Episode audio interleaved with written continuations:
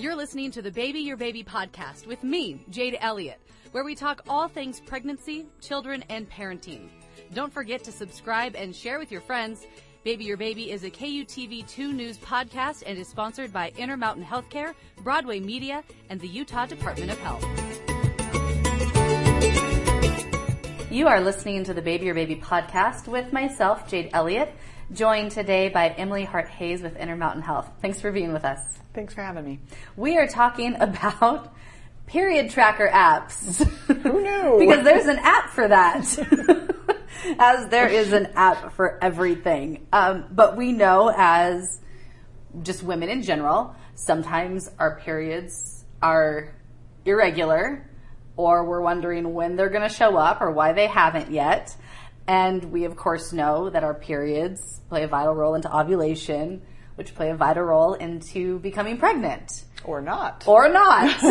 exactly. And so we want to know where our period is at all times. Yeah. And now yeah. we can track it on an app. There's an app for that. There's an app for that. So, um, there's a lot of reasons why women would choose to use a period tracking app. Yeah, right. So why is it important to keep track of when your period is? Who cares, right? Well, I mean, people do though.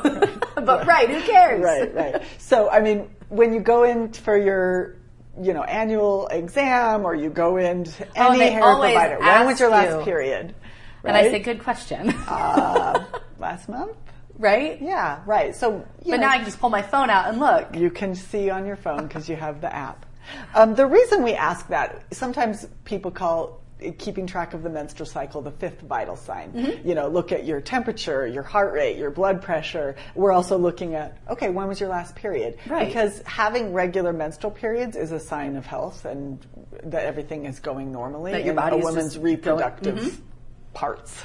right? yeah. Um, and so, in the most base sense, that's what these period tracker apps are going to be helpful for doing is knowing are you having periods that are about once a month, and if you, it can help you predict when your period's going to start. Right. Sometimes just planning your life around that is a helpful thing to I know. I mean, if you have a vacation, you want to you know. might want to know when do I plan my vacation to Hawaii, not then. Not this week. Right. So that is some people just knowing that. Sure. But also knowing is there a reason that we might need to look into why is why am I not having regular periods? If you're not mm-hmm. keeping track of them, it's life. Mm-hmm. You kind of stop paying busy. attention and until uh, you've gone so long, and then all of a sudden you think, why haven't I had a period in X amount of days or months or weeks? Mm-hmm. right, right. So we often think, oh, if you haven't had your period, you skipped your period. You're pregnant.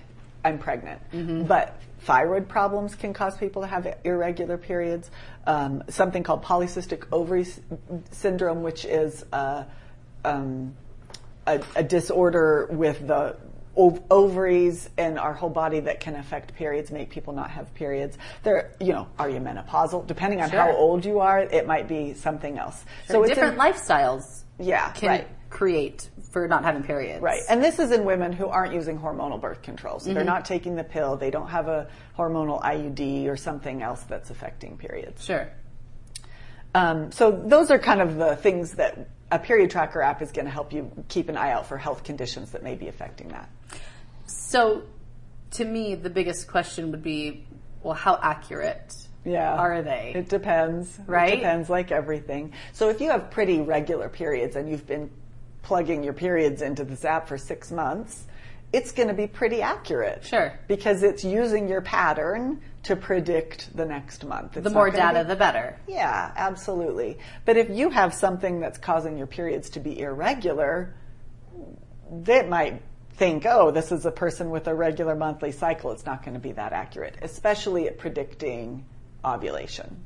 Right. And for women wanting to get pregnant, that's a lot of the reasons why they're using these period trackers. Yeah, they want to know when am I ovulating because an egg only lives for 24 hours. Right. And so there is a window when fertilization can occur. And if you use an app, that can help predict when's that going to happen so you can time intercourse to maximize the chances of a pregnancy each month. Or then on the flip side, Yeah. family plan the opposite way. Yeah, right. So apps sometimes, the period tracker apps, um, sometimes people use them if they want to avoid other types of contraception. If they don't want to take hormones or they really want to just keep things natural. But you should be cautious when You should- using an app as birth control. Yeah, I am not one to tell people 100% you should do this or you shouldn't do that. Right. I'm going to say proceed with caution. so, fertility awareness methods. That's this umbrella term for all of these methods that rely on your understanding of your menstrual cycle to prevent pregnancy. Mm-hmm. So these methods like the calendar method, counting days, or monitoring for other signs of ovulation. Like your temperature and things like that, right? Right, yes. Those methods are between 60 and 85% effective when we look at research um, at women who have been using these. Over the course of, uh, say, five years, how many people had an unplanned pregnancy if this was their only method of birth control? And that's between fif- 60 and 85%, depending on how good it was for you individually. So if that's an acceptable number for you, you Then proceed. there you go. If that seems like not maybe the most effective and maybe you want something a little bit more foolproof, then you may want to talk to your healthcare provider about another method, whether it's a what we call long-acting reversible contraception method like an IUD or an implant or the pill or condoms or something Mm-hmm. else. And we have a whole Baby Your Baby podcast on contraception and everything that you need to know about it and different types and options for women too. So um, I would implore our listeners to find that if they have questions about it. One of the best ways to baby your baby is to make sure that's your baby and not have another baby right away. Right, exactly. um, so, talk about it then when it comes, talk about the app when it comes to trying to get pregnant. Um, what are you seeing with the success or Yeah. struggle? Yeah. Well, I think if you have regular cycles that happen about once a month, then using these apps to help you keep track of what your cycles are like is really good. Why not, right? And it's going to be easier for you regardless. Yeah. Because you're having your regular cycles and Right. regular ovulation. Right.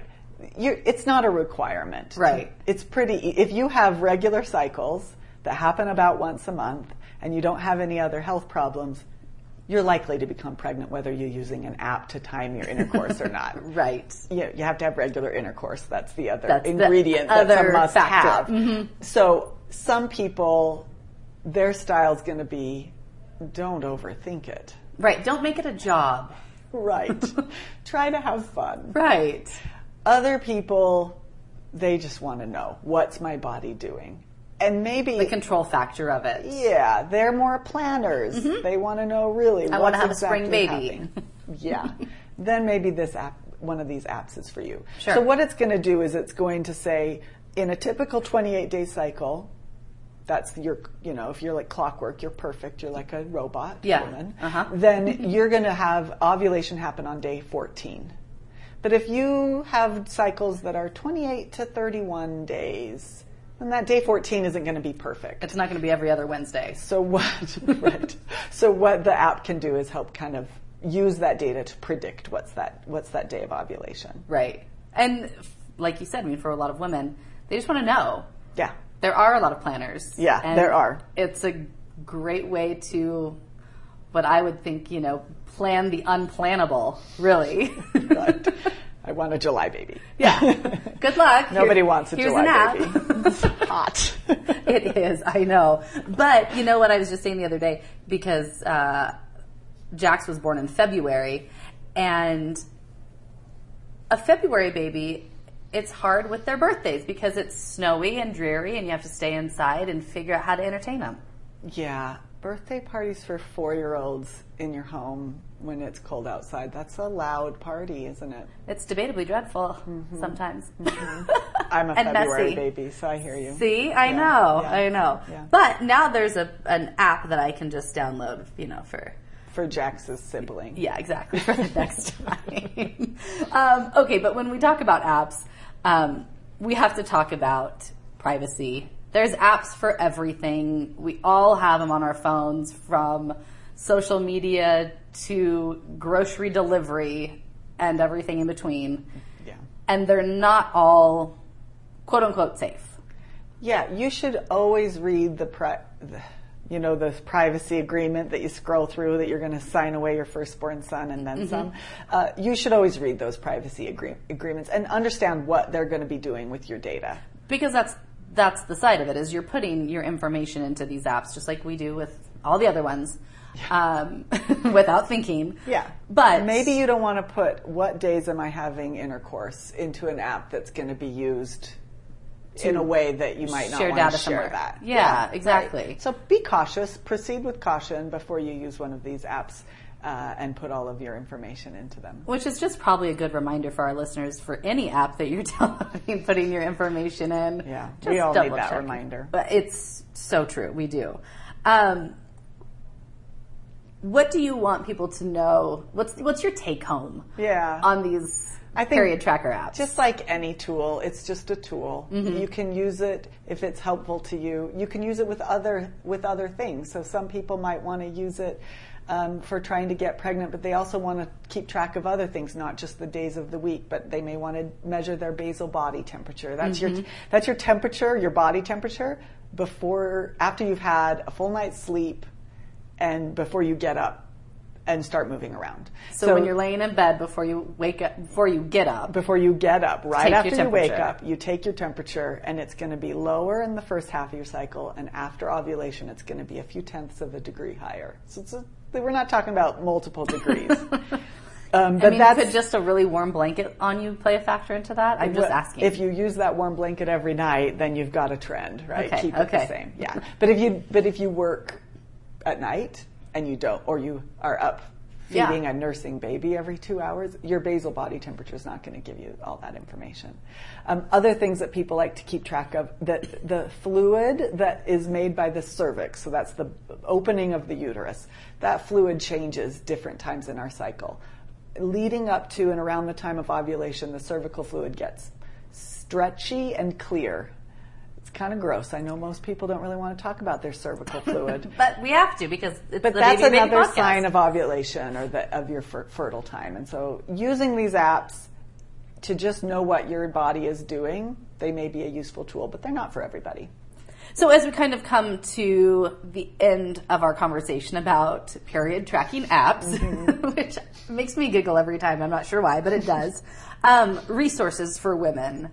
Uh, when it comes to some of these apps with Intermountain, where they can go, what they can find. Yeah, I mean they're all over on the App Store. So there's one that was has been um, certified as a method of birth control by the European Union. It's called Natural Wow. Cycles. That's a bold statement. Right, right. Again, 60 to 85% effective as a method of contraception. Right. Do you have one that you've seen women use that you like the most or that you've heard feedback from? Yeah, I, I don't have one particular one. There is, if you do go to Intermountain's website, there is an information sheet on, on period tracker apps, just like pretty much everything in healthcare. We have a, just like everything. we have an information sheet for that. Yep, and there's probably an app for that information sheet as well somewhere. uh, Emily Hart Hayes, thank you so much for being with us today. That concludes our conversation about period tracking apps. Thanks for listening to the Baby Your Baby podcast. Thanks for having me.